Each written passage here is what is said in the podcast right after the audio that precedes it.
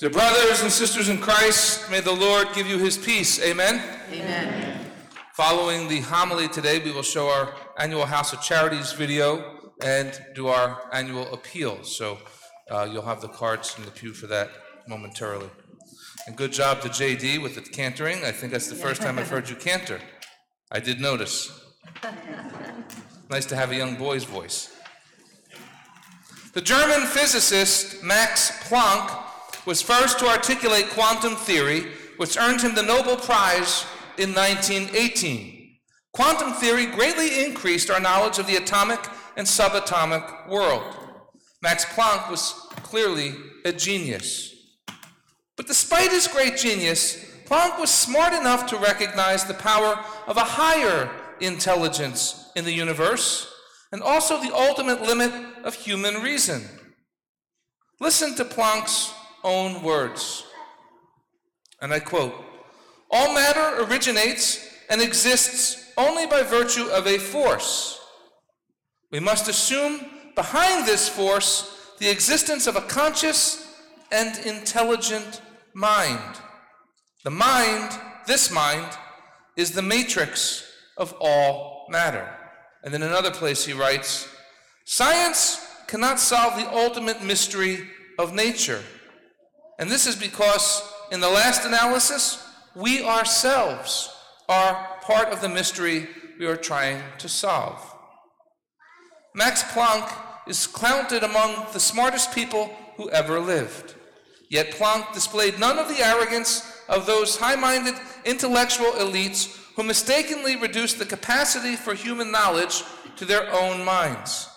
Such elites do not believe that between the limits of rationality and irrationality lies the realm of what we call mystery. Mystery. In contrast, Planck grasped that, the very, that every proof opens the floodgate of new mysteries, that science, faith, and indeed everything swims in an ocean of mystery. The words of Winston Churchill from 1939 can rightly be applied to all of reality. It is a riddle wrapped in a mystery inside an enigma. But the fact that something is a mystery in no way makes it less true or real, much less opposed to human reason. To sum up Max Planck's observation, we can simply say that neither the natural nor the supernatural realm can escape the purview of mystery. Natural mysteries are enshrined in all of creation. Supernatural mysteries make up the deposit of faith as revealed by God Himself. That is what we call divine revelation. Both, however, lead us along different pathways to Almighty God. But all truth is from God. So there can be no real conflict between reason and revelation. The Catechism of the Catholic Church is consistent with Planck's observation that within creation lies a natural mystery of divine intelligence to discover. And I read for you paragraph 295 from the Catechism. We believe that God created the world according to his wisdom. It is not the product of any necessity whatever nor of blind fate or chance. We believe that it proceeds from God's free will. He wanted to make his creatures, that's us, share in his being, wisdom, and goodness. Scripture says, For you created all things, and by your will they existed and were created. Therefore the psalmist exclaims, O Lord, how manifold are your works! In wisdom you have made them all, and the Lord is good to all. His compassion is over all that he has made. The First Vatican Council, not the second one, but the first one, there was a first one before the second one. The First Vatican Council sums up the church's teaching regarding supernatural, that is, revealed mysteries. Vatican I solemnly defined that there are true mysteries, dogmas of faith, that cannot be understood or demonstrated by natural reason. Hidden in God, such mysteries cannot be known unless divinely revealed.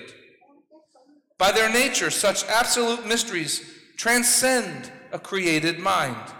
No created human intellect can be elevated to the point where it will have absolute comprehensive knowledge of God. Vatican I further points out that human beings naturally seek to understand divine revelation. Through the God given gift of faith, we can indeed attain some level of real understanding of mysteries, which in themselves always remain inexhaustible. The key point is twofold. On the one hand, those high minded geniuses who reject religious faith on the grounds that it relies on mysteries ironically reject reason itself. All knowledge ultimately swims in an ocean of mystery. At the same time, we do well to deepen our appreciation of the mysteries revealed by God, just like we seek to better understand the mysteries of the world around us. We do not simply stop, draw a red line when forced to contend with mystery. As Catholics, it's the very reality of mystery that spurs us on, not unlike a good scientist. As St. Anselm declared, faith seeks understanding. In fact, the Catechism of the Catholic Church uses the word mystery 240 times in total. The deposit of faith may be summed up in one single word mystery. Two weeks ago, we focused on the fact that God has revealed his saving mystery in his living word, Jesus Christ. His oral teaching, his deeds, is the fullness of divine revelation. The Bible, that is the written word of God, and sacred tradition, that is what has been handed on from Christ through the apostles and bishops for 2,000 years, together constitute one single deposit of faith. Together they teach us the fullness of what is necessary for our salvation. The Bible, as the inerrant Word of God, is itself a mystery. The infallibility of church teaching, 2,000 years old and continuing, is a mystery. Mystery is inseparable from our Catholic faith. Mystery demands a personal response. So last week, we focused on our common call to uncommon virtue, to Christian virtue that goes beyond mere common decency. We're all called to holiness, to become saints. That is our human response to God's loving initiative in revealing himself to us. In view of this weekend's readings, we are, looking, we are looping back to consider mystery as a catechetical teaching point. The readings call to mind light and darkness. Light burst forth triumphantly through the darkness, just like faith, just like Christ's faithful people in a dark world. Jesus is the light of the world. And to the extent that you live faithful lives as Christians, you too are the light of the world. Each and every Christian must shine his or her own unique light as a mystery of Jesus Christ. In 1 Corinthians chapter 2, St. Paul is a shining example of one who proclaimed the mystery of God, not by human power or means, but by the demonstration of spirit and power. That is, by the power of the holiness of his life. St. Paul's illustrious life is a living demonstration of what it means to be transformed by the mystery of Almighty God transformed from a man who was breathing dark, murderous threats against the church, transformed into the light of the world. But St. Paul's transformation isn't meant to be an isolated Christian experience. All of us are meant to be transformed by the mysteries of our Catholic faith. Throughout this year, we will continue learning about many Christian mysteries. Suffice it for now to briefly call your attention to three aspects of the Christian mystery, just to introduce them.